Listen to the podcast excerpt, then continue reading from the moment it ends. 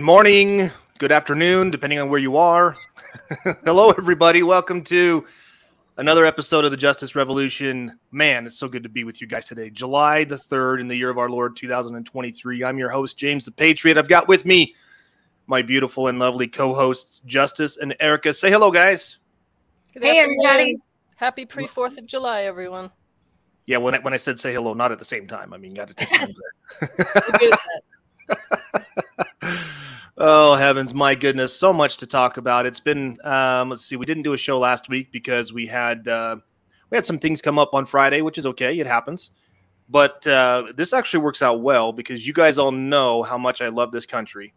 You know how much I love history. You know how much I love our Constitution, and so I feel like this is the best day to do a show. And we are fortunate to have with us the one and the only, the legendary Dr. Graves from Jurisdictionary. Say hello, Doc Graves. Hello. Oh my gosh, this is okay. So how many times have we been on a show together? A couple times now, right? Two or three times. two or three at least. Yeah, yeah. But uh, usually we've been guests on someone else's show, so I'm, I'm mm-hmm. thrilled that uh, Doc Graves was uh, kind enough to join us for our show. Um, it's an honor and thank you. Yes, yes. So we've got a lot to cover today. Um, we're not going to spend too much time. I know a lot of you are probably looking to get out of town, do some camping, go celebrate the birth of our nation. Um, so with that, happy birthday, America! 247 years. Hoorah! 247 years. Can you guys believe that? I mean, and here's the thing. Do you guys know how long the, the Roman Empire lasted? You guys know? Somewhere in the back of my mind, but no, James. No, Dr. Graves, do you, do you know how long? 300 no years. It was over 500 years. It was over oh. 500 years. Yeah. So we are only halfway, a little more than halfway to, to what the, the Roman Empire did. So, and we all know how that fell. Um, so let's let's let's really hope we don't end up in those in those shoes. But um, we are also kind of experimenting, you guys. I mean, obviously, we're doing our show earlier in the day than what I typically do. I'm on Mountain Standard Time, so it's it's a little after 10 o'clock in the morning here. I know those of you who are on Eastern Time, it's noon. Uh, Dr. Graves, I know you're in the Eastern Time zone, so Will you guys let us know if you prefer this time? If you do, um, I'm happy to move the show earlier in the day. It's just there's obviously a lot of things going on. Um, I know the evening would be the best, um, and I'm still trying to nail which. You know, when when school starts again, that'll be a lot easier. During the summertime, my evenings are just. I, I want to spend time with my wife and kids, and I want to just go out and have fun. So um, it's really difficult to be able to put together a show during the evenings sometimes, but anywho, with that, um, let's get going into into stuff. First of all, let's get a, just a brief news roundup. Erica, what's new in your world since we spoke last? Oh my goodness.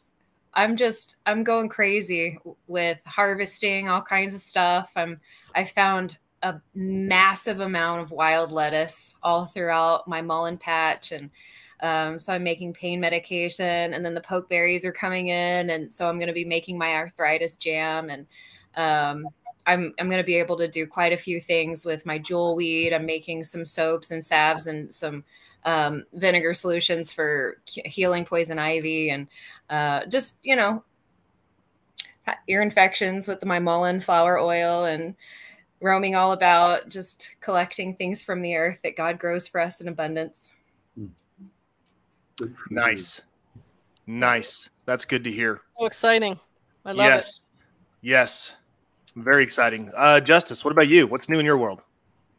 Um, well, we we've been uh, hanging with the horses. It's it's horse time. My daughter right. t- took a love for horses, and we've been spending oodles of time at the barn, and she's been learning, and that's our thing. And also, like Erica, and those of you again, if you're new and you don't know who Erica is, Erica spent time as a registered nurse uh, for many years. She was at the top of her game in that industry, and she protected the patients during COVID. Needless to say, she's opening her own natural healing center, and mm-hmm. we'll get you mm-hmm. more information on that. Mm-hmm. Um, and that's what she's talking about also when she's doing that is learning about nature and natural medicines. But so I'm excited too because everything's growing now, right, James? Finally yes. in Utah, and uh, yes I've got mullein popping up and thimbleberries and elderberries and all kinds of great things. So I love and always have loved the gift that God gives us in nature. So yes, Enjoying the yeah. summers, enjoying the summer afternoons. That's what we're doing. You know, we've um, here in Utah, we've we've been blessed. We really have been. Um, the last couple of years, we um, we're really in a serious drought, as as Justice can attest to. I mean, Justice lives up in up in the mountains here, and and um, you know it was really dry up there. It was really bad. Wildlife was being pushed further and further down into the valleys, looking for food and water. And as we told you guys this last winter, we had a record amount of snowfall. Um, this spring, we've had record amounts of water, uh, rain. rain. We've had a lot of rain. So it's we we really we truly have been blessed. You know, God has blessed us with with the moisture that we've needed. Um, our farmers have plenty of water to water their crops. Um, there are a couple of things I want to, uh, a couple of myths I want to dispel. So I'm getting up on my soapbox for a second. Bear with me. Um, there's a big push here in Utah, and, and Justice can attest to this. And, and, maybe you guys have seen this, uh, Dr. Graves and Erica, or maybe you haven't. But we have this this uh, um, I don't know what you want to call it, a natural. I mean, it's not a phenomenon, but I mean, we have the the world's second most saltiest lake in the world. Oh, yeah, the Great Salt. The Great Salt Lake. Okay. Um, the only thing saltier than this is the Dead Sea. Okay. So what's interesting is there's been a big push from our government leaders that the lake is receding. We're losing water. Um, this isn't good. We can't let the, ra- the lake recede and blah, blah, blah, blah, blah, blah, blah, blah, blah. I just want to dispel this myth right now because that's complete and utter garbage. Okay. And you're hearing it from me. It's garbage. And let me tell you why. Back in 1848, 1849, when the Mormon pioneers first settled this valley. We have um, we have a, a state park that's in the middle of the lake. It's called Antelope Island. You've heard of Antelope Island, Justice? Oh, I go there all the time. Yeah. Okay. So so it got its name because one of the early explorers of this area, his name was John C. Fremont. He found the island allegedly, and there were there were antelope, there were deer on there, antelope, and so he named it Antelope Island. Um, What's interesting though is is when he was exploring the Salt Lake Valley well before the Mormon pioneers got here, um, he didn't have a bridge or any other way to get across the Great Salt Lake to the island. So how do you think he got there, guys? Any question? He swam. No, he rode his horse. Oh. oh. On dry land. He rode his horse on dry land. So it wasn't an island. So it wasn't an island back then. Oh. Here's something else that's interesting. When the Mormon pioneers got here, a few years later, you guys know who Brigham Young is, right? You've heard of him? Brigham Young. He's, there's a university named after him, Brigham yes. Young University. Okay. When he came here and they were doing some exploring with the other Mormon pioneers, he rode in a wagon to, to Antelope, Antelope Island. Yeah. So now let me ask you this: If the Great Salt Lake is receding, how was it possible that 100 or 200 something years ago they were able to ride wagons to the island. It wasn't an island then. That's how. Yeah. So now today we have a causeway. They built a causeway and there's a road that goes to it, and that's how we we access the island. So I just want to dispel that myth. Nevertheless, we do we we are thankful to God for the excuse me for the water that we've received, um, the moisture we received. It's very good for our crops and our farmers. Uh, and overall, it's just very good for our for our uh, for our state for so, our arid state. Yeah, that's right. You know, we do live in a. I mean, Utah is an interesting uh, ecological wonder, if you will, because we we are technically considered a desert, but it's not like a full blown desert like Arizona or parts of New Mexico or or Southern California. Um, this is actually a desert where we do get quite a bit of moisture, but during the summertime, that's where we get fewer and fewer amounts of, of moisture. So all right. So enough of that. Stepping off my soapbox. Thank you for letting me have that moment. Appreciate you guys. Um, let's talk about some interesting things. So we have with us our guest, Dr. Graves, and today's show is the elements of law. There have been some interesting rulings as of recently coming out of the nation's highest court, the Supreme Court. I'm going to share my screen here.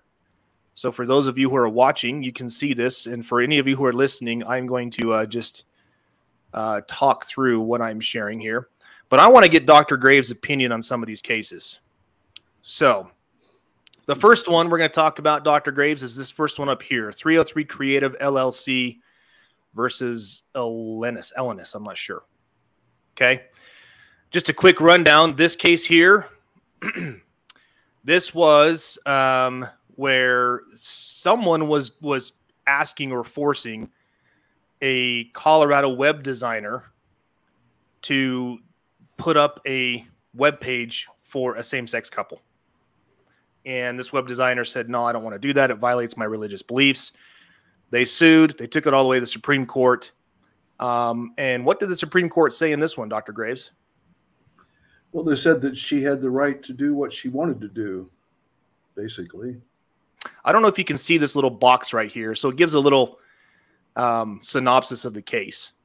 Basically, what the court said is that the First Amendment prohibits Colorado, so this is the state, from forcing a web designer to create expressive designs speaking messages with which the designer disagrees. So, if you will notice, the opinion of the court had nothing to do with what other people believed, but it had to do with the fact of, hey, that web designer disagrees with this message. The First Amendment protects her right to do that. So that was the first case that people were losing their heads over. Do you guys want to comment on that at all, Justice or Erica, or should we move on? Seems like a common sense decision to me. Don't you think? Yeah, like you're being forced, like become an, an, indentured servant to anyone who wants to make you do something that's like so anti everything that we stand yeah. for and believe in. Yeah, yeah. Good call. So there's, yeah. So that that was a pretty. I mean, because if you guys remember a while ago, the big thing was like um, the the I think it was another case in Colorado, if I remember, it was a Colorado baker who didn't want to bake a cake. I think it was in Indiana, wasn't it? Because yeah. or maybe it was Indiana. I don't remember. Yeah. Yeah. Someone yeah. just someone just uh, commented on that. Yeah. My mm-hmm. comment is it's so interesting to see the two again the two tiered system of justice because we've had way more important cases try to get to the Supreme Court and they don't take them on, but they take on a case like this. That to me is very interesting. Yeah, I mean, there's there's, I mean, the fact of the matter is, is the Supreme Court gets three or four thousand cases, maybe more a year that they petition, and they take on less than 100 cases maybe maybe more than that. I don't know how many cases they take on in a year but it's it's it's a drop in the bucket compared to the number of cases that are actually submitted to the supreme court. So that's interesting too which we can talk about another time is why is it that they get to pick and choose? You would think that if it makes it that far that they should go through every case uh, maybe there's just not enough time i don't know but they're, they're just the, the, the reality is there just isn't enough time to do everything that they want to but they do review every single case that's submitted. So you can docket a case at the supreme court but just because it's docketed doesn't mean that it's on the docket for them to review and to issue a ruling on. Like you'll so a good example here is the um, um, the brunson brothers and their right. case. Right they submitted to the Supreme Court. It was docketed, but the Supreme Court declined to take the case because when they looked at it, they said, "Oh, they don't have standing," and that's right. what they came down to. So they they find a they find a reason in law as to why they don't take the case. They don't, and oftentimes, sometimes it leaves you you're scratching your head, going, "Hmm, I'm really confused on on how that is the case there." But okay. Well, yeah, it goes back to standing and jurisdiction and stuff as well. So yeah, yeah. So the next the next two cases here is Department of Education versus Brown and Biden v. Nebraska. These two are, are are pretty much identical. Do you guys have a clue what these two are about? No. Okay, so there was the ruling that was issued. it says here respondents lack Article 3 standing to assert a procedural challenge to the student loan debt forgiveness plan oh. adopted by the Secretary of Education. Okay. So that was that case. This case here, Biden v. Nebraska, is, basically the same thing. And this is this is a big thing. The Secretary of Education does not have authority under the Higher Education Relief Opportunities for Students Act to establish a student loan forgiveness program that will cancel roughly $430 billion in debt principal and affect nearly all borrowers. Mm-hmm. That's a big deal. Dr. Graves, what do you think about that? The Constitution does not create nor consider the rights of collectives. There rights are vis a vis between individuals. Mm-hmm. And if we are to have equal rights, then we all have equal rights. And no matter what the populist view may be with regard to, well, we'll boost this collective. Yeah. When we boost this collective, we push down individuals and other collectives. Exactly. But if we're to understand the philosophy and the the spirit behind the Constitution and behind our system of law, it is that when we appear before the court, we appear as individuals, not members of a collective Correct. a subgroup of society. Does, does that speak to it at all, James? Yeah, I mean that's exactly what they said. I mean, it, it, this this is a really long, lengthy decision, so I won't open it up and look at it. But that's essentially the the the um, the the nuts and bolts of their of of the opinion was just that was you're asking us to put one collective group above another. Mm-hmm. And that's not how this. That, that's not how the the con, number one. The Constitution doesn't allow that. Number two, that would grant certain rights and privileges over another group, and the Constitution doesn't allow that. We're going right. to get to. We're going to actually going to touch on that here in another case in just a second.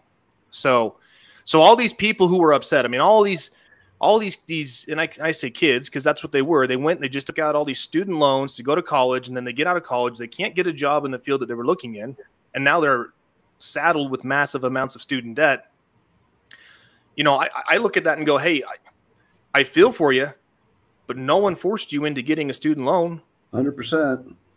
I mean, when I, I didn't finish college, but I, I, I took a couple semesters and I paid for it out of my pocket. I didn't want to get into a student loan. I mean, don't, don't, don't get me wrong. I was tempted. I looked at it, but I was like, no, I don't want to do that.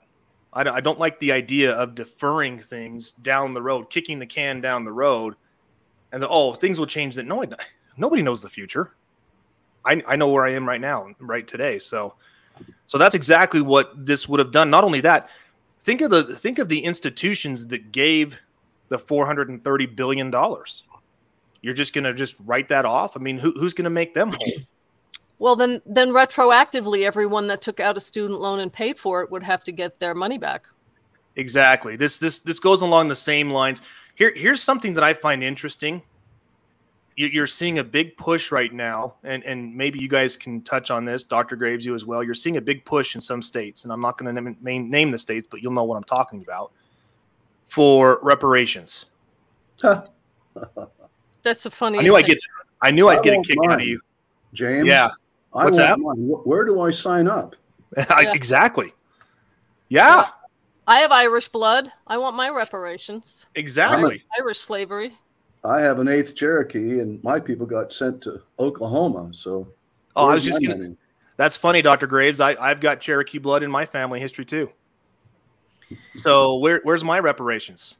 Well, what we're trying to do, and what you are certainly championing the cause, and we appreciate that so much, James and Justice and and Erica, is that when we get down to understanding the mechanism of good government, that comes down to the rights of individuals with regard to each other, not the rights of a collective or a subgroup of society. And and this is all arisen. Actually, there's a book that I could recommend by Clarence Carson. It was called the I, the world in the grip of an idea.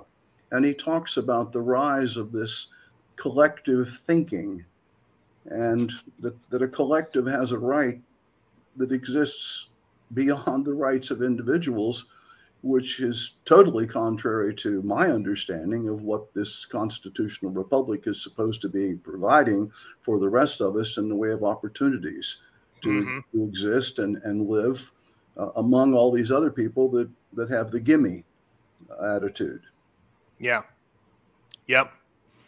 Well, that's excuse me. That that's what I see coming. Like this decision here in Biden v. Nebraska, where they're talking about that the Secretary of Education does not have authority under this act to just willy nilly cancel the student debt. I see a challenge like this coming, or this could be the precedent that would be applied in a challenge if somebody were to take on this whole reparations thing.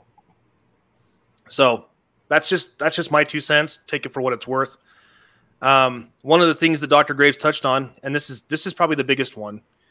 Uh, this case here: Students for Fair Admissions Inc. versus President and Fellows of Harvard College. You guys know what this case was about? Just before I I pull up the synopsis. Been mm-hmm. picking flowers. I don't know. so, um, two words: affirmative action. Yep.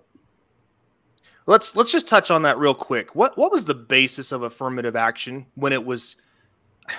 I mean, never mind, it never should have been instituted. But what what was the basis on that? Do you, do you guys know, or, or or should I just ask Dr. Graves on this one? Yeah, go for it.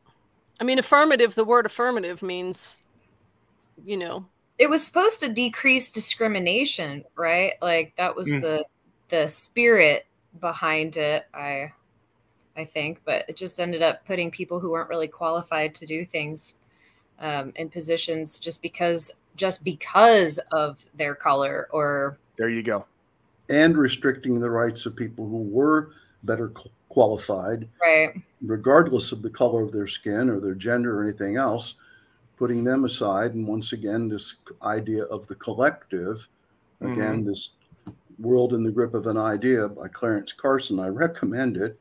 The idea that somehow the collective now stands in the position of an individual or that a corporation stands in the position of uh, we who are the individuals. We are america not general motors. I love general motors. I have a general motors i have two general motors vehicles.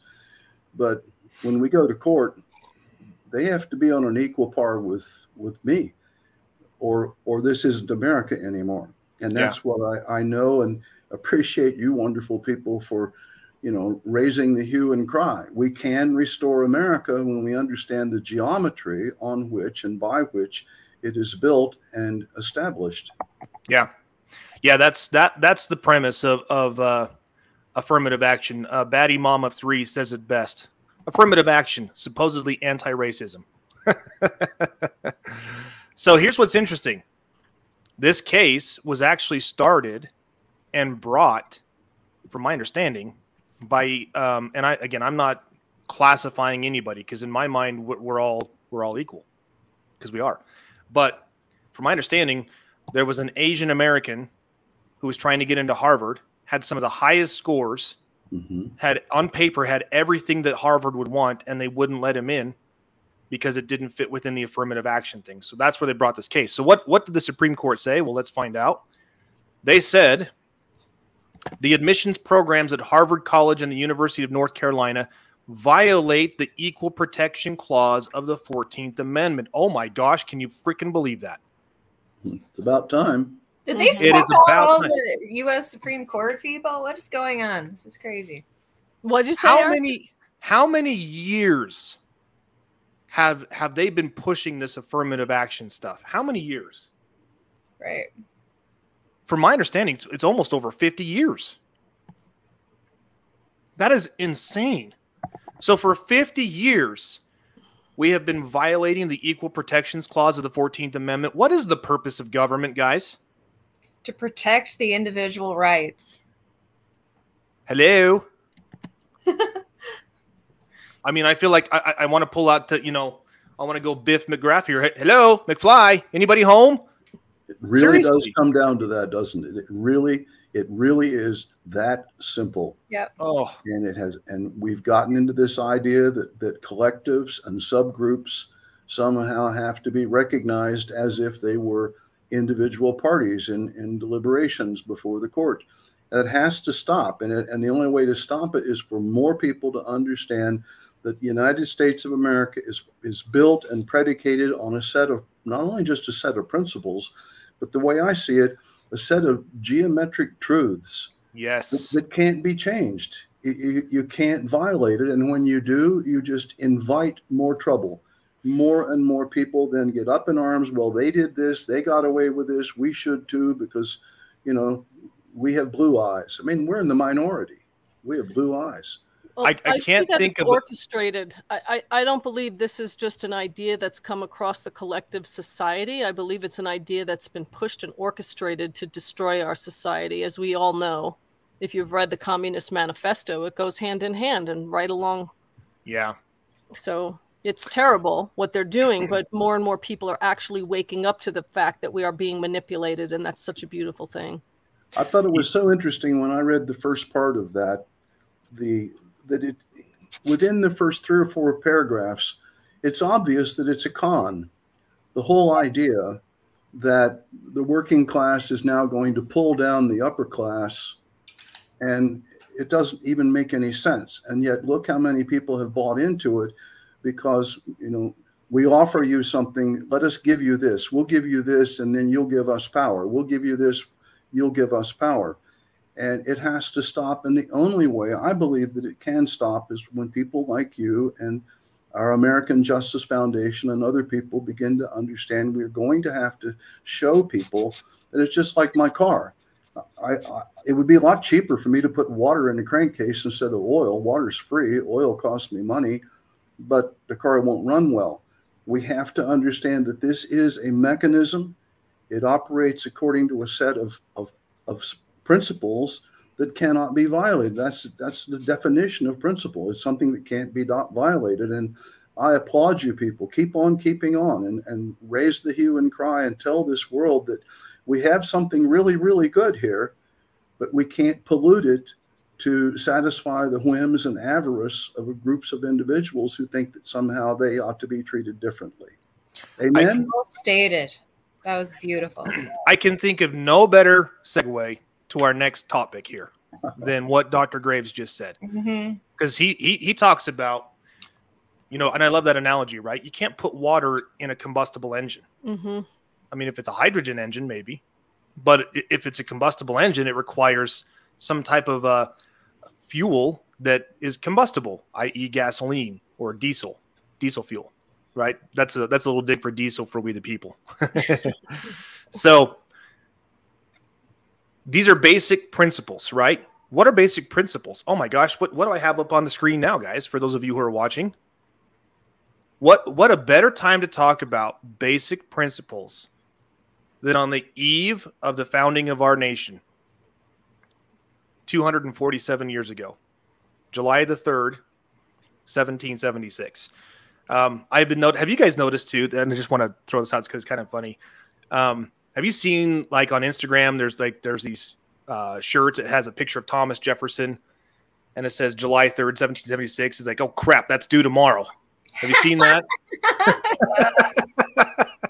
I just thought it was funny, but I I have up on the screen. This is not the Declaration of Independence that we all know. This is Jefferson's original rough draft, and I want you guys to see this and I want I want to go through this as much as we have in the time we have left. I want to go through this and I want to get Dr. Graves' opinion, Erica and Justice's opinion on are we seeing any of these things today? Are we are we being subjected to these things? So I'm going to read this because this is such a good document and this really will help you tie in to understand where Jefferson was, who he was as a man, what he believed, and where he felt we needed to go. And then we'll talk about why this wasn't the, excuse me, we'll talk about why this wasn't the um, declaration that we've seen today.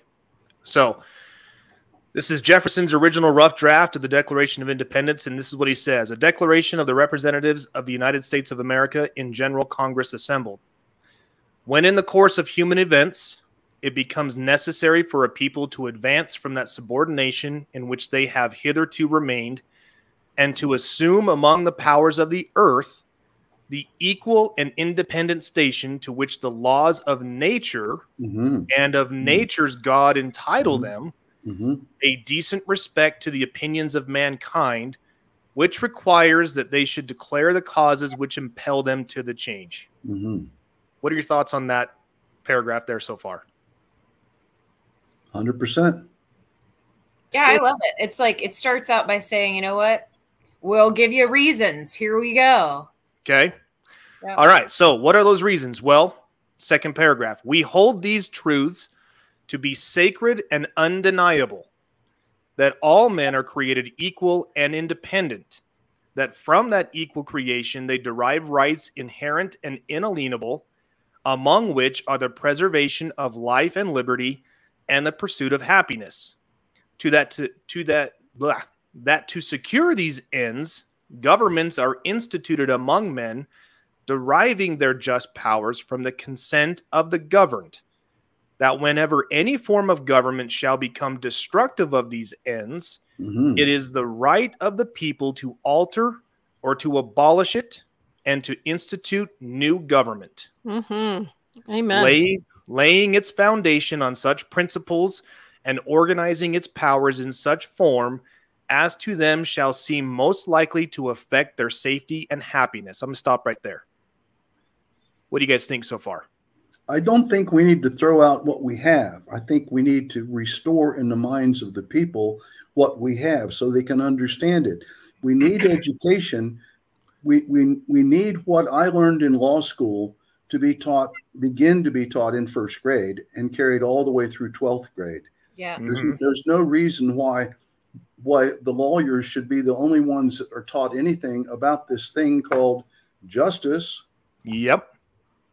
Yeah, and and it's not the government structure; it's the corrupt people inside it that need to be replaced. well, Dr. Graves, I mean, I like to think that some of those people that we see as corrupt, um, we all operate out of self-interest. There's none of us that don't operate out of self-interest. When in our finest hour, we we are not self-interested, but I think a lot of the things that are going on are going on just because people are ignorant. They don't yes. they don't know. And they so so we go to the polls. We think that's the only power we have. James certainly understands that we have all kinds of power in the courts, which are created for the people, but the people don't know these things. And I, I firmly believe, I may not live to see it, but I firmly believe that when we are able to get into the home schools, which I believe are just waiting open armed for us to bring this education to them about what America is, what is it really yeah. all about, and then from there into the private schools, and then eventually get into the public schools, and then everything is going to be so much better as America lifts this lamp for the rest of the world to see, hey, it really works. It does. It. You know, the Dr. Graves hit the nail on the head. It's it's it's not that these things shouldn't be taught. These things should be taught but they're not because we have evil organizations that have usurped the power that is granted to them by we the people and have decided that oh we can't let the everyday man and woman know this information if right. we do then the game is up and we're out right so i mean I, I highlighted something up on the screen there erica can you see that it's the right of the people to alter okay so dr graves hits the nail on the head we don't need to abolish what we have Right. I mean, you guys need to understand.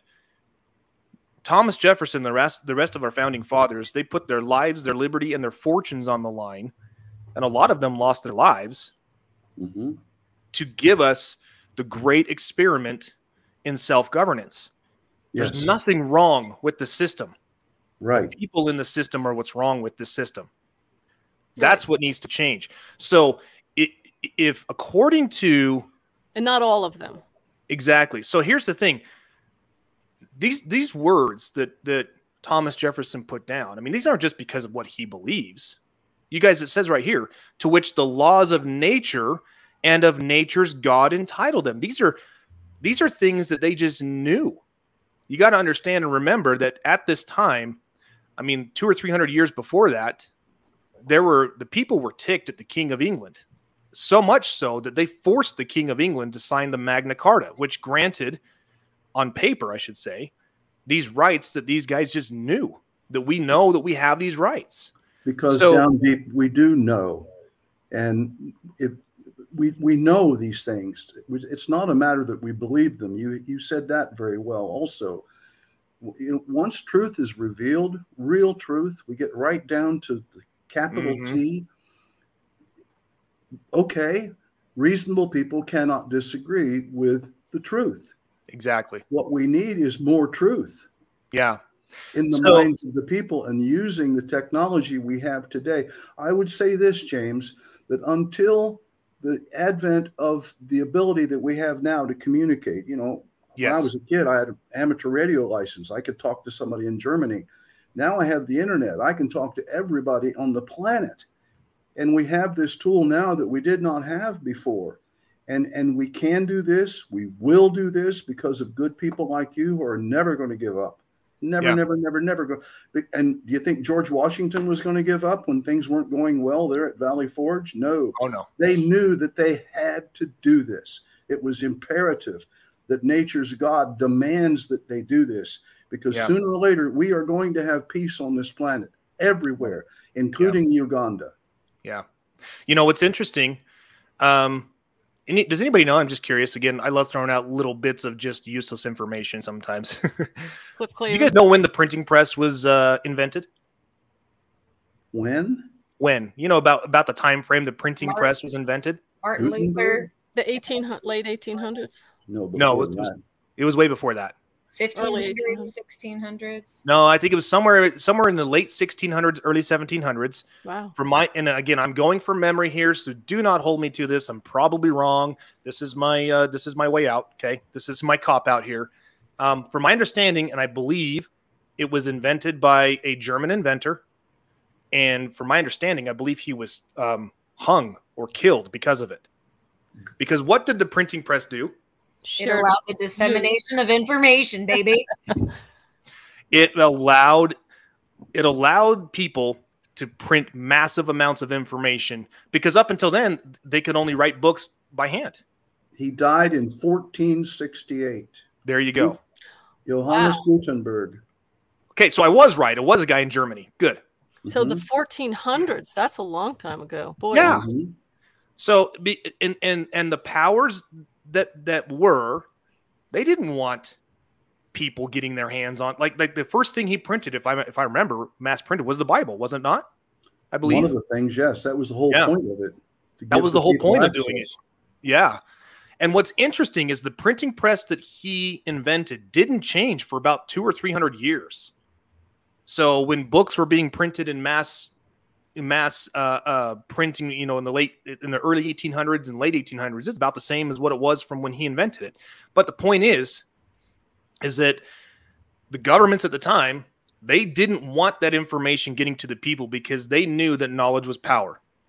So we know that it is a right of the people to alter the government if it's not working. However, this is the next thing, and I love that that Jefferson put this in here. He says, "Prudence indeed will dictate that governments long established should not be changed for light and transient causes. So just because something you don't like doesn't mean you should just throw the government to the curb. Thank you. Okay. And accordingly, all experience hath shewn that mankind are more disposed to suffer while evils are sufferable than to right themselves by abolishing the forms to which they are accustomed. So Jefferson puts in here and he says, "Hey, we know that government should not be established, should not be thrown out for light and transient causes. As a matter of fact, people are more willing to just sit back and suffer." Which is so true. But then he says this, and this is what I find is fascinating. But when a long train of abuses and usurpations begun at this distinguished period and pursuing invariably the same object, evinces a design to subject them to arbitrary power, it is their right, it is their duty to throw off such government and to provide new guards for their future security. Such has been the patient sufferance of these colonies. Okay, I'm going to change a few words because I want to I want to see does this apply to our to our world today? Are we seeing some of this stuff? Okay. So when I change some of these words, that's what I'm doing. So for those of you who are listening, I'm going to read the words as it is written, and then I'm going to change it. So this line here, such has been the patient sufferance of these colonies. So I'm going to change this a little bit. Such has been the patient sufferance of these people and states. And such is now the necessity which constrains them to expunge their former systems of government. The history of his, again, the history of his present majesty, I'm going to change a few words, the history of this present government is a history of unremitting injuries and usurpations, among which no one fact stands single or solitary to contradict the uniform tenor of the rest, all of which have in direct object the establishment of an absolute tyranny over we the people. And the, the line says over these states. To prove this, let let facts be submitted to a candid world, for the truth of which we pledge a faith yet unsullied by falsehood. Okay, so that's really what Jefferson has done here is he's just laid out his opening and introductory paragraph. We do that in our lawsuits, right, Dr. Graves? Yes, I I fear though that people with small minds that have not the opportunity to have read these things, or many people, of course, don't understand how to use the English language properly, mm-hmm. Mm-hmm. That, that, they will continually misinterpret interpret this and, and think that they should rise up and tear down that which is the only thing that is, in fact, protecting them and providing for their comforts and abilities at this present moment. Yeah. That is the great fear. A, a, very wise man wrote many, many years ago a book that somehow I was led to read, big 600 page book. And it begins saying that the blind force of the people, and just to cut out several paragraphs, but the bottom line, he says, the blind force of the people, unregulated, is is will will destroy itself. So we need mm-hmm. the regulation. Anarchy is not a good result because anarchy always results in tyranny to put down the anarchy. We don't mm-hmm. want tyranny to put down the anarchy. The rebellion against the the leaders must not be interpreted as a rebellion against our constitutional form of government, which right. we must preserve above all things. Yes. So what we're trying to, to get across here, people, is is I want to see the parallels between the colonial times and today, but do mm. not misinterpret what we are saying. Mm. I am not saying rise up in arms and throw this. That is absolutely not what I'm saying because that is not the solution. The mm-hmm. solution's mm-hmm. already here. Mm-hmm. We're seeing it. We're seeing the solutions come from the Supreme Court. Now, mind you, I've I mean I love this, and I'm going to get off on a little tangent here again. I don't know if you saw this, Dr. Graves, but uh, Justice uh, Thomas, Justice Clarence Thomas, he he took a personal dig at uh, Justice uh, Jackson, and he and basically he says her her continued view of how everything in this world is racist is really going to hurt her and her decisions, and that's ultimately what it, what he came down. What I love about Justice Clarence Thomas, he doesn't look at things based on color, black or white. He looks at things according to God's law, the the law of nations, the law of nature, and says, okay, does this number one does this make sense? Does it violate the common law? If it violates the common law then obviously there's there's other laws that it violates. But if it if it doesn't okay now how does this apply to the facts of the case? Whereas justice jackson the newest justice on the court she's looking at things according to well what's the color of this person's skin? Yes. Yeah that that is a terrible terrible i mean and, and here's the thing. Um I, I'm going to make a prediction, and this is just a prediction. This is just my gut feeling. Take it for what's it worth. Um, I would be surprised if Justice Jackson is still on the bench at the Supreme Court in the next four or five years. That's just my prediction. Okay, take it for what it's worth. All right, let's get back to this document here. So these are the facts that um, um, these are the facts that uh, Thomas Jefferson is laying out in the original draft of Declaration of Independence. Okay, so where he says where he's got he, he's referring to the king, which was King George at the time. I'm going to change he to it, and it can be any number of things. Okay, it can be the federal government, it can be your state's government, it can be the bar association, it can be any number of things you guys want it to be. But just as I'm reading through this, I want you guys to think it has done this. Is like, oh my gosh, that is that's true. Has that happened? Okay.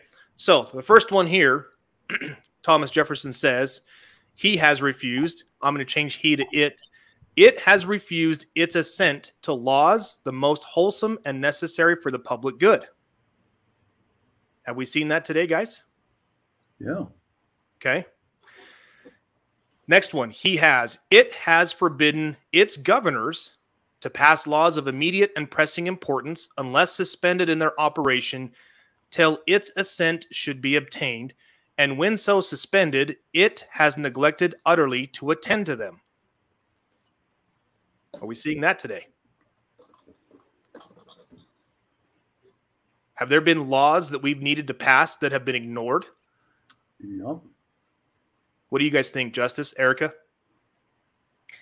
I I don't know. I'm I'm just always thinking that every time a law is passed and it seems like another right is lost. So more laws doesn't seem to be a good thing to me in that one and I don't know. I think they've been passing too many laws instead of not passing the ones they should. I mean, they probably aren't passing the ones they should and passing ones they shouldn't, but yes. I don't it's yeah, I mean, you got to take that in full context, and you're right. Okay, so when, when I say, when I read this line from Jefferson, um, it has forbidden its governors to pass laws of immediate and pressing importance. I, I see that as laws that are um, written to, to secure and guarantee rights. I don't see that as like what you're talking about. Right. But but I would agree. So yes, I have seen this. Even more so recently, I've seen this. Okay, the next one. It has refused to pass other laws for the accommodation of large districts of people unless those people would relinquish the right of representation, a right ines, in, oh, that's a hard word, inestimable to them, formidable to tyrants alone. So we've seen that recently, haven't we? Guys? You there? I, am trying to. I, before I agree, I'm trying to think of what the example would be, and I can't think of any. So we just I, had one actually. We just I'm had working, one. I'm working on fixing something. Sorry, James. You're okay. We just we just read a Supreme Court decision that abolished one of these. It was the uh the student loan debt thing. Oh, okay. Let, so. let me may I, may I share something here? Go quick. ahead. It won't take long.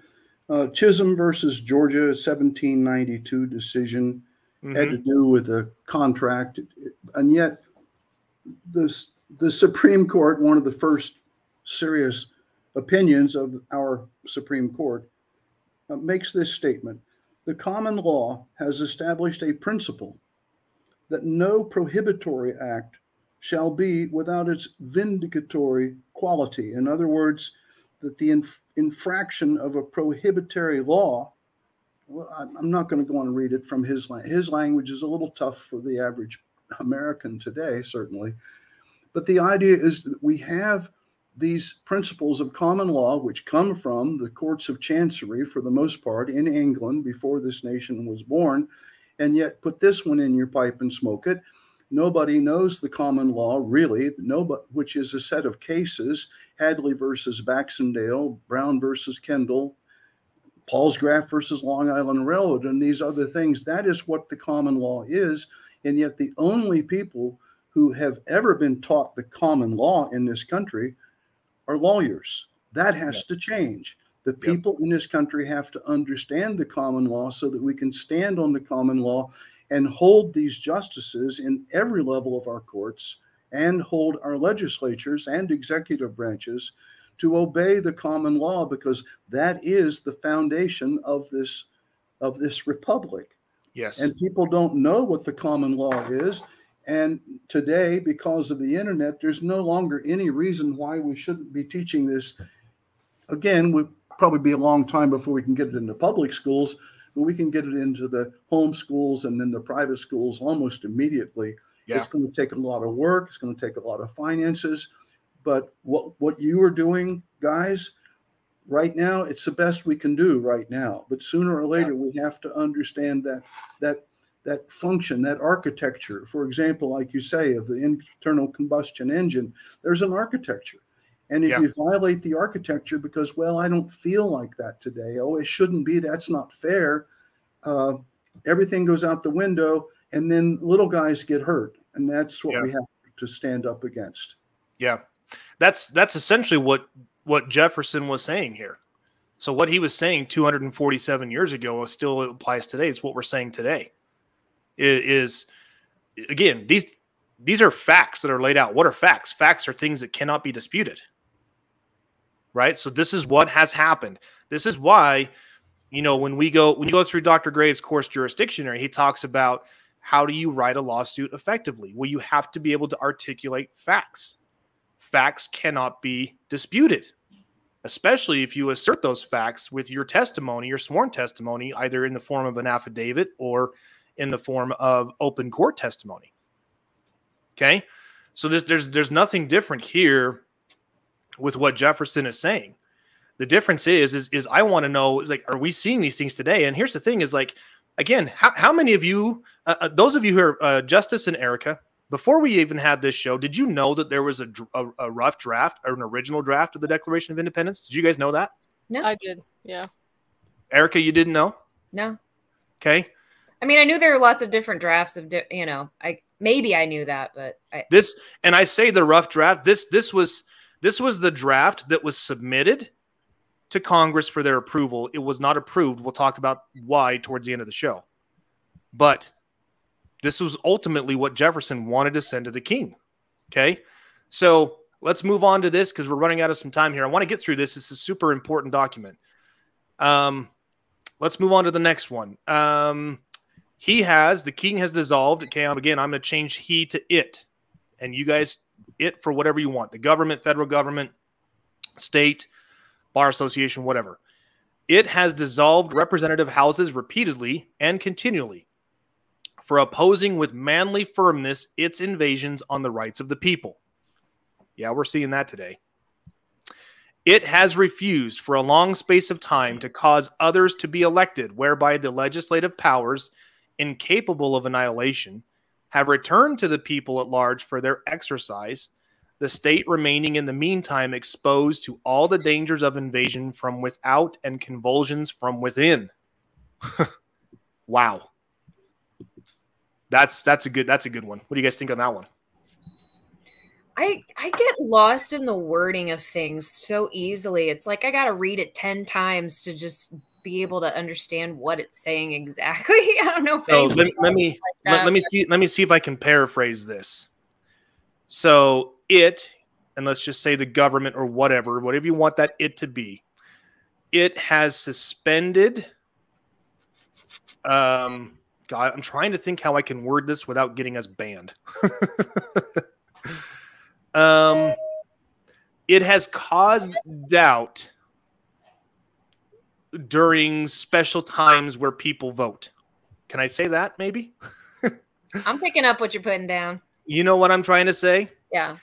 And it has returned and it is it, is it is basically opened up the people to the dangers of invasion from from outside and also from um, convulsions or, or invasion from within.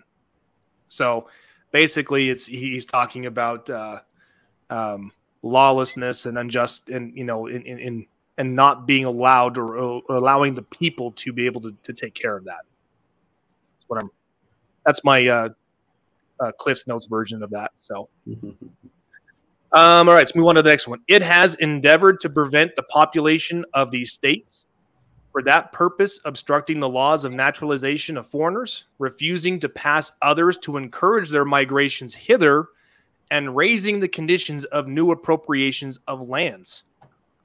You, you mean to tell me that in 1775, 1776, that the king was refusing to enforce immigration laws? Get out of here. Can you guys believe that? Border crisis. Mm-mm-mm. Isn't that amazing? Okay. It has suffered the administration of justice totally to cease in some of these colonies, refusing its assent to laws for establishing judiciary powers. Uh, that's not happening today at all. Right. Not at all. It has made our judges dependent on its will alone for the tenure of their offices and amount of their salaries. Oh, that's absolutely not happening today, is it, Dr. Graves? We have to educate our leaders. Yeah. It has erected a multitude of new offices by self assumed power and sent hither swarms of officers to harass our people and eat out their substance. Uh, IRS, anyone? I'm just saying. What have we seen with that one recently, Justice? No, oh, crazy. 87,000 new agents mm-hmm. to harass our people and eat out their substance. Let me ask you this, Dr. Graves. Is it the government's job to make people homeless to fund the government? Well, of course not. But then is it anybody's job to alter the taxes so that one person who wants to make uh, quilts for a living uh, has to pay taxes where someone who wants to raise bees doesn't. Right. The idea of equality has to go. be restored, and it can only be restored when the American people themselves make up their minds that we're, we're not going to go down this road anymore. We can't go any farther yes. down this road, ignoring this concept of equality, which Jefferson clearly knew to be the yes. truth. Yeah, because because he already stated it. All men and women are created equal. You know, you guys have to remember under the law. Exactly. You guys have to remember at the time when when Jefferson wrote all men, it didn't mean just men. Because yes. at the time men meant men and women. Yes, human beings. Human beings. Okay. So get that out of your head that he was a misogynist because he wasn't. Get that out of your head because he was a racist. He wasn't. You'll see here in a minute. Okay. All right, let's move on to the next one. It has kept among us in times of peace standing armies and ships of war. No, that's not happening. It has affected to render the military independent of and superior to the civil power. Oh, that's absolutely not happening. you guys see where I'm going with this? Mm-hmm. It has combined with others to subject us to a jurisdiction foreign to our constitutions and unacknowledged by our laws giving its assent to their pretended acts of legislation for quartering large bodies of armed troops among us. You can take out that last sentence for quartering large bodies of armed troops among us, but the, everything else, absolutely. That applies. This is another really good one. Is this happening today? For protecting them by a mock trial from punishment for any murders they should commit on the inhabitants of these states, for cutting off our trade with all parts of the world, for imposing taxes on us without our consent. There you go, Dr. Graves. For depriving us of the benefits of trial by jury. Is that happening today? Traffic court, anyone? I'm just saying. It happens all the time for transporting us beyond seas to be tried for pretended offenses, for taking away our charters and altering fundamentally the forms of our governments, for suspending our own legislatures and declaring themselves invested with power to legislate for us in all cases whatsoever. That right there is the federal freaking government, people. Mm-hmm whatever those those people in Congress put, that is the law of the land, and you have to accept it. Whether or not it violates the Constitution is irrelevant.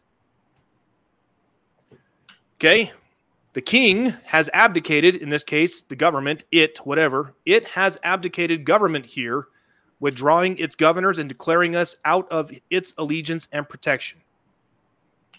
It has plundered our seas, ravaged our coasts, burned our towns, and destroyed the lives of our people. You guys just interpret that how you will. But I'm telling you, we're seeing this. Yeah, we're seeing it.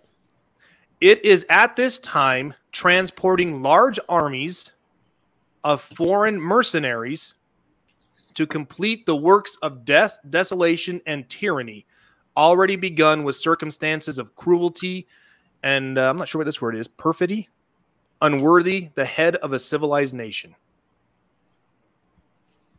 It has endeavored to bring on the inhabitants of our frontiers, the merciless Indian savages. Now, again, take again, this was back in 1775, whose known rule of warfare is an undistinguished destruction of all ages, sexes, and conditions of existence. Okay, I'm just going to talk about that for a minute. The Native Americans, they they didn't believe in a civilized form of warfare. you guys ever hear of a of a war party? You ever hear what? Uh, ever hear that? Mm-hmm. Dr. Graves, do you know what a what a war party was? Yeah, it's a, a, a group of guys going out to cause havoc. Okay, it was absolutely uh, um, a group of warriors from one particular tribe, and they went and made war on another tribe, and they didn't care if you were a man, woman, or child. They killed everything and everyone. That's that's who the people were. That's what these. That's what the colonists encountered when they lived here in the original 13 colonies. So I don't think we're seeing this as much today, but again, translate this to what you will. It has endeavored to bring on the inhabitants of our frontiers the merciless. Um, I would just change Indian savages to human trafficking. Mm-hmm. Okay. We're going to get onto the next part here in a second. It has incited, excuse me, it has incited treasonable insurrections in our fellow subjects with the allurements of forfeiture and confiscation of our property. Oh, that's not happening at all. We're from the ATF and we have this, and we're going to go ahead and just take all your guns. Is that happening at all? They're trying. They're trying. Houses, uh, everything. Are we seeing government agencies confiscate property without the right of a trial by jury? Absolutely. They're calling chickens, saying that they're swabbing their beaks and that they're testing positive for the avian flu. Yep. Oh, and because it tests positive for the avian, we have to confiscate them all, or we have to destroy them all. Mm-hmm. My question is: Are they eating commercial feed, or are they free range chickens? yeah. Let's not go down that rabbit hole. Okay. These next three paragraphs, I want you guys to pay close attention to because unfortunately, these three paragraphs here were taken out of the absolute of the Declaration of Independence that we all know today.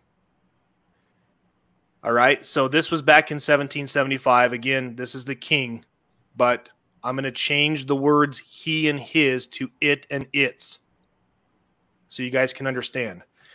It has waged cruel war against human nature itself, violating its most sacred rights of life and liberty in the persons of a distant people who never offended it, captivating and carrying them into slavery in another hemisphere, or to incur miserable death in their transportation thither. This piratical warfare the opprobrium of infidel powers is the warfare of the Christian. Okay, this is what it says originally of the Christian king of Great Britain. I'm going to change that phrase is the warfare of you put in what you want government, state government, federal government, bar association, whatever. Determined to keep open a market where men, and I'm going to change this to men, women, and children, should be bought and sold it has prostituted its negative for suppressing every legislative attempt to prohibit or to restrain this ex boy these words are tough. This execrable commerce and that this assemblage of horrors might want no fact of distinguished dye. It is now exciting those very people to rise in arms among us and to purchase that liberty of which it of which they have excuse me, it has deprived them and murdering the people upon whom it also obtruded them, thus paying off former crimes committed against the liberties of one people with crimes which it urges them to commit against the lives of another. Is this happening today? Absolutely. How? Everything we everything we see. I mean, we're it's history repeats itself, but in different ways. So you've got we we're we're enslaved because technically if you don't pay your taxes they'll come with guns. Technically if you don't do this they'll come. So it's like a giant mafia right? We're it, yeah. it's not a freedom. And then you've got the whole trafficking element of it. So we're enslaved. I just put that in the chat. Where history repeats itself but not always in the same way. So it's disguised in a different way. Our, our then, rights rights are being violated. I mean look at what we went through for two years with the mortgage company, right? There, eh, yeah. There's story after story of the violation of rights of people just wanting to live and get people, along. People just wanting to be left alone. I mean, and this this is what I'm saying. This okay. The, these words are Thomas Jefferson's, not mine. Right. Now I'm asked, and I'm going to ask you guys: Are these words right here, this paragraph, are these words of a of a racist? No. no. Are these words of someone who um, who enjoyed owning other human beings? No. You wouldn't be putting this on paper, violating its most sacred rights of life and liberty in the persons of a distant people who never offended him. There's nothing there's not there's nothing different between this back in 1700s where they were enslaving massive amounts of people from Africa There's nothing different than what's happening now with the human trafficking trade at, at our southern border. Go watch that movie, the one that just came out with uh, that's about uh, Tim Ballard. Tomorrow, that comes out tomorrow. Oh, Sound does it come tomorrow? Sound of yeah. freedom. Yeah. freedom. Sound so of freedom. Here, here's a question. So before you move on, I know Dr. Graves would have a great. Um, where where do people get started? I know I recommended your course, mm-hmm. how to win in court.com, um, which we can talk about a little bit. But if you were to give, you know, James and Dr. Graves, if you were to give three steps that people can do to change it, action items for themselves, that's simple without having to memorize Black's Law Dictionary or legalese or anything, what would you tell them to do? So let me, this, let me let me try this. Okay. I, I built I built a 33 foot double ended ketch in my backyard in Atlanta, Georgia, and the, the first step was to buy a set of plans. Now I could have just gone out there and just you know thrown thrown and whatever, just throw it all together and hope it works. But I actually ordered a set of plans that were drawn by a man named John Atkin in 1924 it was it was a good plan. It was such a good plan actually that several people have taken that design and sailed them around the world. And New York Yacht Club called it the Little Ship, and I build it just exactly the way that John Atkin recommended that it be built, according to a set of plans. If we we need you know we can we can talk about what's wrong, what's wrong, what's wrong, what's wrong, or we can get around to the idea. Well, maybe it's time we start rolling up our sleeves and telling people how do we fix it and the way to fix it is to get back to the plan. And the plan's an excellent plan. The plan protects the rights of individuals, but we have to control the judiciary. We have to control the legislative. We have to control the executive that we've given far too much power already, uh, especially since 9 11. And we can get back to the plan. But we can't get back to the plan if we don't know what the plan is. No. And so we have to educate the people and say, look, this is the plan. Please get your mind off of all the negatives and, and, and you want this and you want that and this isn't right and God forbid and all this other nonsense that's just destroying us from within and destroying our sense of unity and, and go back to the idea of what's it really all about. And Jefferson says it, you know, that in the eyes of the God, in the eyes of God, we're all equal. And in the eyes of our government should be the same. And that yeah. one principle, that one landmark, that one lighthouse should be able to guide our ship of state to safe harbor. But if we don't put our eyes on the plan, if I'd abandoned, if I just said, well, I don't like that here, I'm not going to put the keel just that way, I'll do it this way, uh, or I won't build the, I won't make the bowsprit stick out eight feet like it did, I'll, I'll make it 12 and a half feet or whatever. I wouldn't have the same thing. I wouldn't have followed the plan. And I probably down the road would have been sorry when something happened and the bowsprit broke off in the middle of a storm. But I was in storms with it. It worked very well. I sailed it up to as far as Marblehead, Massachusetts from Florida. And it was a great little boat. But it was a great little boat, not because of my skill, but because I stuck to the plan. We need to stick to the plan. America is a mm-hmm. plan, it's not people, it's a plan. Yeah. So I would. Sorry, so here, here's here's how I'd answer that question, right? So Doyle Hillis asks the question: How the question is, how do we change it? Doyle, we we do this not by taking on these grandiose plans and and going and trying to topple this or or getting hundreds or, or thousands of people to sign a petition, and we take the petition to our legislative representatives, and they proceed to ignore it, right?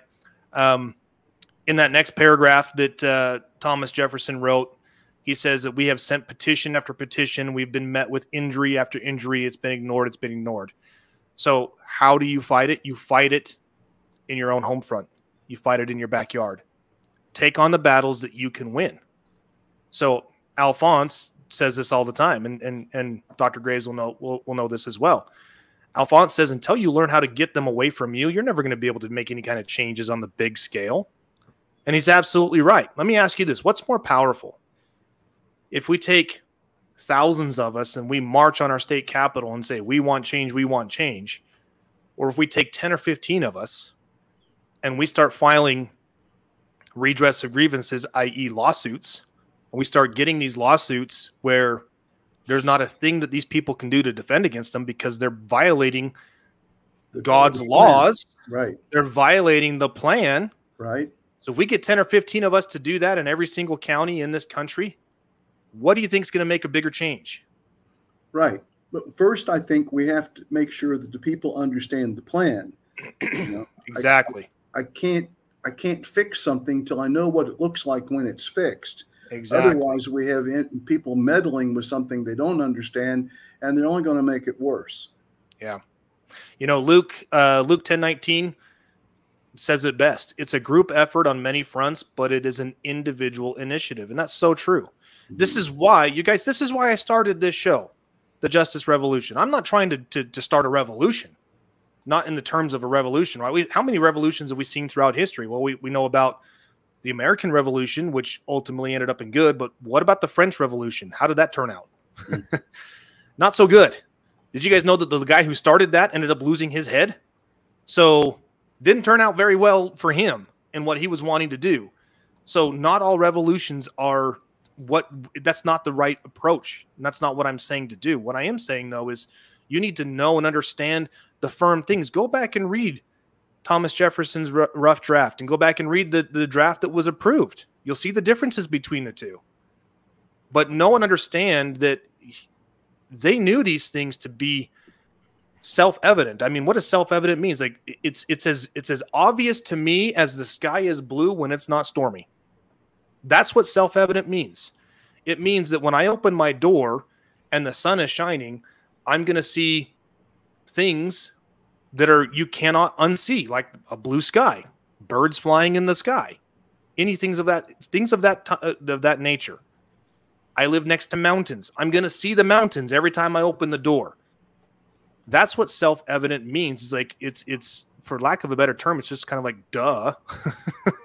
well, I think the truth is. speaks the truth speaks for itself, doesn't it? Yeah. Yes. Like, truth resonates on a frequency that humans can understand. That's why the last couple of years that when people have been waking up and being like, wait a second, you shouldn't have been able to do that. Yeah. They may not have known the law. They may not have been familiarized with the founding documents of the country and what natural law is and what God's law is. And but yep. they know in their spirit something is wrong. It really is just a process of like of battening down the hatches and and getting educated and then teaching your children and making yeah. sure that they can see it coming. That's yeah. what I'm doing. Like that's that's what that's all we can do is just arm them with the truth and then they, they can be light in the world. Yeah, I mean it's it's again there's there's a reason why you're seeing such a big push in some areas for tightening restrictions on things like the Second Amendment, things like the First Amendment. Um, and just everybody needs to know and understand just because it's written down on a piece of paper, that, that's not what grants you that right. I mean, these these again go back to what they said. We hold these things to be to be self-evident. We hold these things to be true because this is what we know is is true based on the law of nature and the law and God's law. So the point that we're trying to make here is how do you start how do, how do you change things? You you change things at your home front. Starts in the home. Starts yep. in the home. Teach your children. Start mm-hmm. taking on those battles. You guys, everything I do, I post in my group. Everything I do. It's there. You guys want to know how to take on the battle with your local county and property taxes? It's there. You want to know what to do about the whole IRS situation? Research my videos everything that I sent to them is there. I mean, for what what I can share. Obviously, there's a few things that are behind a paywall, and I can't disclose that stuff. But you guys know that. So I, I have nothing to hide, and I want to help as many people as possible make changes in in, in your neck of the woods. Because again, we are not going to see the change that we want to see. We're not going to go back to where the government's only job is to protect our rights as opposed to generating revenue like it is today. We're not going to get back to that until more people stand up and go, wait a second. This violates God's law. This violates this law. This violates this law. And you're doing this under the color of law. That is no bueno. That means no good in Spanish, in case anybody. We just have to call it out. We have to hold people accountable and and re-educate them because I'm telling you, they don't know. Like I, I go to the courthouse all the time, right? And they're just like regular people. They they don't know what they're a part yeah. of. They don't know what they're doing. They've got it so compartmentalized. Everyone only has one tiny part of the process. Yeah. So the more that we can like lovingly educate them and then just stand and be like, no. Yeah. Well, education is, the key. Yeah. Education is the key. And it starts again, Dr. Graves is not wrong. And you guys, this is not a plug for his course. You, you, can take his course, you don't have to. I don't care. I just tell you, I've learned more from his course than I've learned from any any other source. And he's and he's constantly updating it. He's adding new things to it all the time. So if you want to know the blueprint, like he just said, you're not going to go out and build a shed from memory if you've never built one before. I mean, you can try; it's probably going to fall over, but you got to have a blueprint. Dr. Gray's course jurisdictionary is that blueprint. I mean, here's a great example. Doyle Doyle Hillis says he has a friend who the uh, Bi County Health Department is trying to find them for their garage roof being bad on the back of their property. Okay, here's my question: Who is harmed and whose rights are infringed by his roof being bad on the back of his property, Dr. Graves? I don't know. There you go. None of their freaking business. Okay if my roof is bad on my property, that's my problem and my problem alone. This right here is a massive overreach of government oversight, and that's a battle that your friend needs to take on, Doyle. They need to fight that. So if he wants to learn how to fight that, take jurisdictionary course, jump into our group, Affidavits 101 on uh, Telegram, jump into Alphonse's group, jump into Randy's group, the Law Society, listen to the Rule of Law Radio. You're going to find I, all these things. I have a question here for Dr. Graves that I highlighted about your course. Um, so somebody posted this, Dr. Graves. Does the course cover eviction cases such as unlawful detainer? Every case turns on the same wheel, the same axle. There's this, mm-hmm. you know, allegations, proof, and motions. So the answer is yes. It applies to any kind of case because where we're trying to do is what we're trying to do is establish what this what is the law with regard to the facts, what are the facts, and then who has the facts, how do we get the facts into the record, how do we get the law into the record, and then we move the court for a judgment. It's it's the same process no matter what the case is about. And I don't know if that answered your question, but I think it did. But it's not specific to any particular kind of case, or yeah. it would be so out of control, so it would be so huge that nobody would be able to use it. Mm-hmm. But since it is the essentials, you know, like a knife and fork, I got to have a knife and fork to have a meal. I guess I could eat it with my hands, but you have to have a knife and fork. But you, yeah. but you don't have to have all this other stuff. So we're trying to give you the the meat and potatoes so that you can deal with any kind of case by understanding what is evidence, you yes. Know, why do we make objections? What's the point of this? How do we control judges? And all of that applies to no matter what the case is about. And we've tried to keep it that way so it's focused, so it applies and can help as many people as possible. Okay. Yeah, just something I'll touch on there that Dr. Graves mentioned. Um, every single case, it doesn't matter what the case is about, unlawful detainer, um, family custody cases, which just break my heart. It doesn't matter what it is, but it all comes down to provable evidence. Whichever side has the evidence that can be proven and can be verified, that's the side that should prevail, in theory. But what happens is we see a lot of times these cases are often moving through these courts and there's zero evidence to support any of those claims.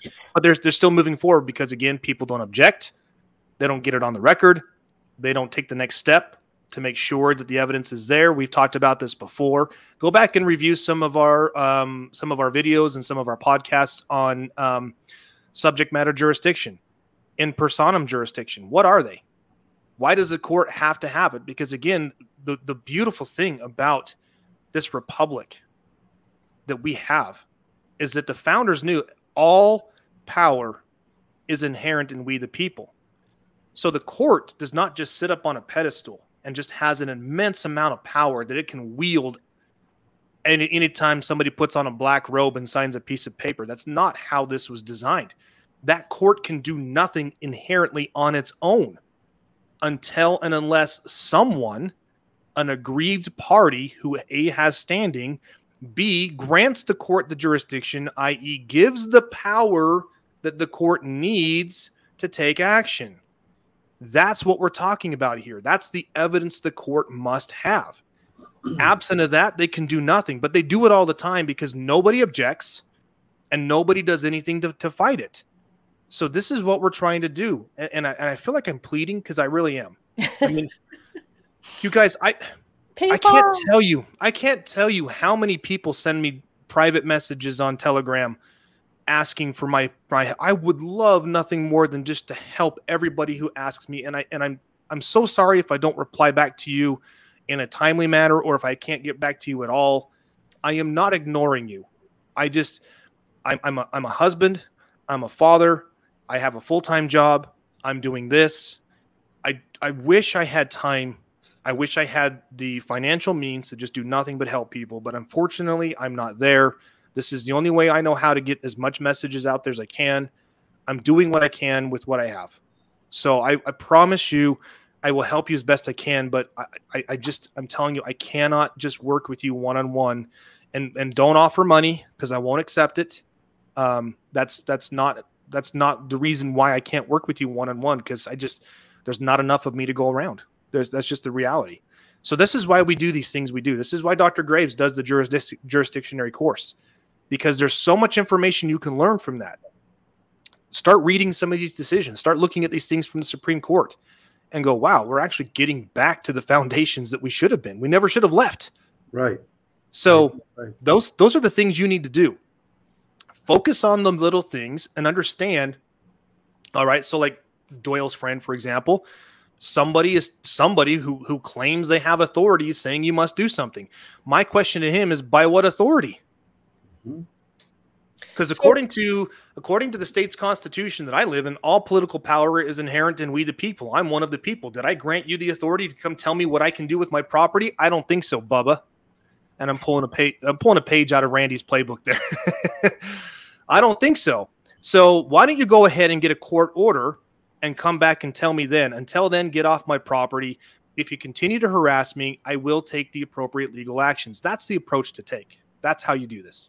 Justice, you wanted to say something? I was going to say, you know, on what you were saying, it starts in the home. If, if you think about everybody teaching their children our founding documents and you know and basic law. So dr graves tell me what age you think what age level could grasp your course? Could could could people use it in homeschool and what age would you think it's appropriate for? Well we, we've already we've already started an experience would, would be animated. Uh, there's one of the first maxims that uh, blackstone put in his book the commentaries on the laws of england which was written way before 1700 something or other that a thing similar is never exactly the same mm-hmm. so we we're already creating a, a, an experience for the children involves an apple Great. a banana and a baseball okay and the, the video asks the children questions about this and the result of course is that if we do a good job and, and the schools put it on properly at the end of that experience the children begin to realize gee whiz, well, just because something seems to be like something else, is it really? Maybe I need mm-hmm. to stop and think. Maybe I need to use words powerfully the way they're intended to be used and, and, and communicate these thoughts to the people that I have to deal with in life and not make assumptions. And, and it, we, that, if that can't be taught to a kindergartner, I, I believe it can be. I know it can be taught to a first grader. I learned the ABCs in first grade. We were diagramming sentences by the third grade. And well, that was like the schoolhouse rock as well. So, do you have this? Is mm-hmm. it? Do you have something available now, or it's it's in works? We're we're working on it right now. We've got the plans for it, these things, and there are several of us now that are working together. And like James said, dedicated ourselves to doing this these other men and, and, and my sweet wife, we've all dedicated ourselves to promoting this concept called justice. You know, and I, I wrote a note here I was going to share. We can, if we wisely choose, hold fast to and restore the principal principle that each of us, without regard to our membership in some collective, is equal to every other one of us in the eyes of the law. Right. Yeah. That's where it begins. That's the principal principle. And we can get back to that, but we're going to, ha- it's going to be a hard road because we've, we've allowed the, the American people allowed themselves to be indoctrinated with this idea that Marx used, of course, as you mentioned earlier, to try to con the people into believing that there's something other than reality, that there's an alternate reality. Well, there isn't.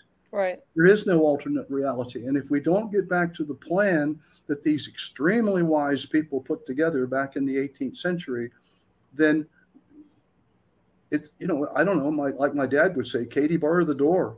There's, there's just no way that we can continue to go down this path with people just completely disregarding these, the principal principle. And, and so there you are. It's just wonderful. Great. That we can do this because now we have the internet. We don't have to buy a thousand dollars worth of books published by West Publishing Company. I can go to Google and find out what the law is about dog bite incident or whatever, and we can all do this. But, we have to stick to the plan. And and I couldn't have built that 33 foot double ended sailboat and sailed it to Massachusetts from Florida and back if I didn't have a plan, if I didn't follow the plan, it would have been it would have been ignorant. But Right. we are, the American people are getting away from the idea, thinking, well, politics is the answer. We'll just vote for this person, and and those people in politics, all they're doing is pandering to you. It's Yes. pablum, feed you the pablum, get you to vote, give you the pablum, get you to vote, and it and it has to stop Right. absolutely has to stop and i think it has to start in the first grade that's where we stop it and as we as we educate first graders second graders third graders and so forth those children are going to bring this information home to their mothers and fathers who then are going to talk with other mothers and fathers. And they're going to begin i hope i pray in in time they will begin to see that by golly we do have a plan. This idea of america really is something special. It didn't exist before. It doesn't exist anywhere the way it does here. And we can be the people who lift this lamp of liberty for all the world. But it all begins with justice, and justice has to be according to a plan, not according to men and the whims and avarice of individuals. Just cannot be that way. So we're Yeah. going to press on, and we're not ever going to give up. yeah Well you, you, you can't you, you can't you can't think justice is served by the whims of the ideals of the day Yeah.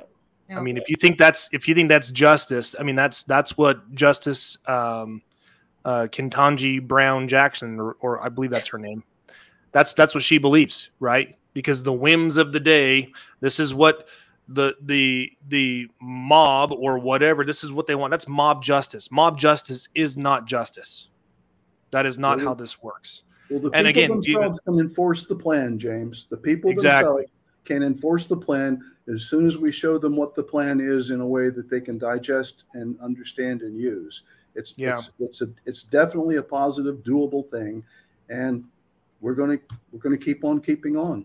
And Yeah. unfortunately, until they experience pain, because many people are just too e- too eager to let other people handle everything. And Well, if, if I'll Mm. say this, and then I got my wife's waiting for me to take her to lunch. It's a little late for us.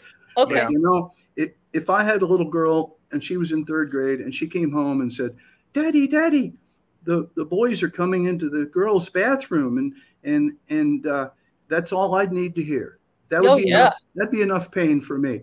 So Oh, I yeah. think I think we are here now where there is pain, and we have to give the people, those of us who know the plan, have got to give people the plan and and try to encourage people stop worrying about what's wrong and I- let me just leave with one thought this bishop fulton sheen long ago with black and white tv before any of you three were born.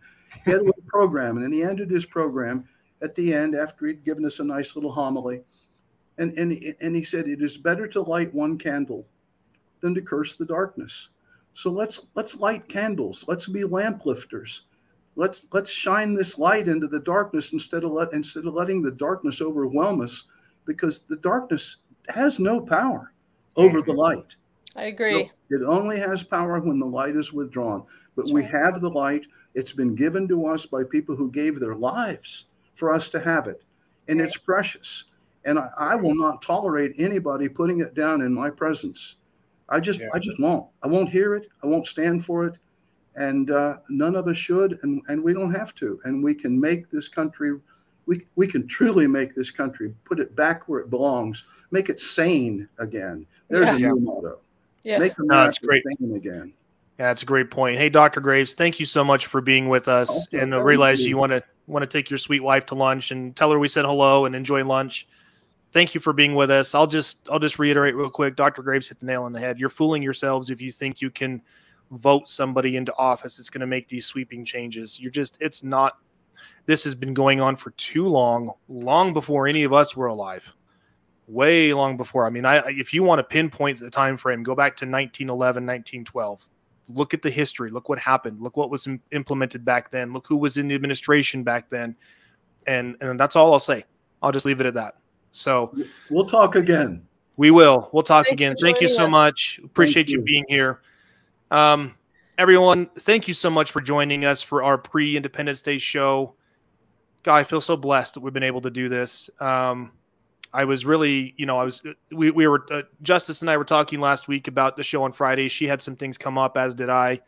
And I was, I was a little bummed about that. But then when I said, well, hey, let's do a show on the third, what better day to do a show um, where we're talking about the birth of our nation, the freedoms that we should enjoy, that we can enjoy, and that we will enjoy again. It's, and it's only until, you know, I, I've been reading in the chat here this little, um, dialogue. I don't know, or these these things that uh, that Doyle has been bringing up with his friend, and he's just saying just just these little things about his neighbor. And he says the first thing that happened to her was a, was an attack on her property by the city because her grass was too high. Okay, here's my here's the point I'm trying to make.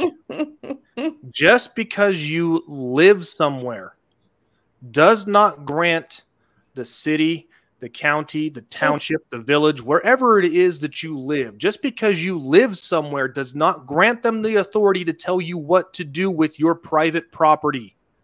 so out of okay? control. Until we understand that, and until everyone understands that, and see, the problem is, is we have been. It's like we've said this before. We have been embedded, uh, not embedded, ingrained to believe that any authority is okay if somebody comes and says, Oh, I'm from such and such and I have this authority, then we must yield to that authority. That is not true. That is not true. I mean, we're going to be talking about some other things in some future episodes, um, some things that people have done to really expose this, but th- the corruption is so bad and it is so deep and it, and it goes on for so long that it, it makes it very difficult to fight this. But I'm just telling you, fight your individual battles at your home front Get mm-hmm. your city away from you, get your town, your village, whatever it is you live in, get your county away from you, get the state away from you, get the federal government away from you. And you do that not by the sword, you do that by the power of the pen. And find your local town groups. There are little there are patriot groups that stand together and go after mm-hmm. all these uh, hired servants that think that they can tell us our grass is too long. Yes. Get together you... people and tell them the law. Tell them where they're overstepping their boundaries. It takes work, folks. Yeah. I'll, I'll give you I'll, I'll give you a, a, really good organization in the beautiful state of Ohio. It's the Ohio Freedom Fighters. So I'm giving a shout out to my friends out there. Um, I was fortunate enough to um, back when we first started this whole thing, actually before I even launched this show, they invited me to go out and speak and, and to teach and to educate some of their groups. And God, we had a we had a hall of there must have been 150, maybe 200 people there. It was fantastic. Mm-hmm. So groups like that, look for those. the Freedom Fund groups all over Utah as well. Yeah, they're all they're they're in every state you're in, every state that you're in. Yep, you're going to so- find a lot of like-minded people that are just like Erica said earlier. It's like, hey, there are so many people that are like, mm, this just doesn't feel right. This doesn't feel right at all. Uh, Deborah, she brings up the question anything in New Jersey? Absolutely. Jump onto Telegram, ask the question into Telegram. You're going to find a whole bunch of people there in New Jersey that are, feel the same way you do. There you are. Even, I find, I'm sorry to James to interrupt. I find that if you, if you type that into search and telegram like new jersey patriot groups or whatever mm-hmm. you'll find one and there is a group i'll try to post it in our tele- telegram affidavits 101 of all 50 states that has yes. uh, groups, and I'll post that in there. So you. Yes, awesome. Awesome. All right, you everybody, thank you so much for tuning in. God, this we, we had uh, almost 30 people watching our live show today. That's that's that's that's impressive. That's we've had um, we've we've been on again off again with the number of live viewers. So thank you all of you who tuned in live. Um, for those of you who are um, who are catching us on our podcast on Podbean or uh, Apple or, or any of the other podcasts, thank you so much. We we appreciate your support. We we love you. Um, can't say this so much. Please share this this show with as many people as you can. Likewise on Rumble and on YouTube and the other other video channels were shared. Please like and share the videos. That's what helps to get these things out there. Um, thank you so much. We love you all. So with that, I'm gonna I'm gonna end the show. Happy Fourth of July, everyone. Have a safe and happy Fourth. Have a great um, barbecue or whatever else you, you might be doing. Fireworks, the whole nine yards. Um, thank you all. We love you. Appreciate you. Erica, God bless you. Have a good uh, 4th of July. All right. See ya.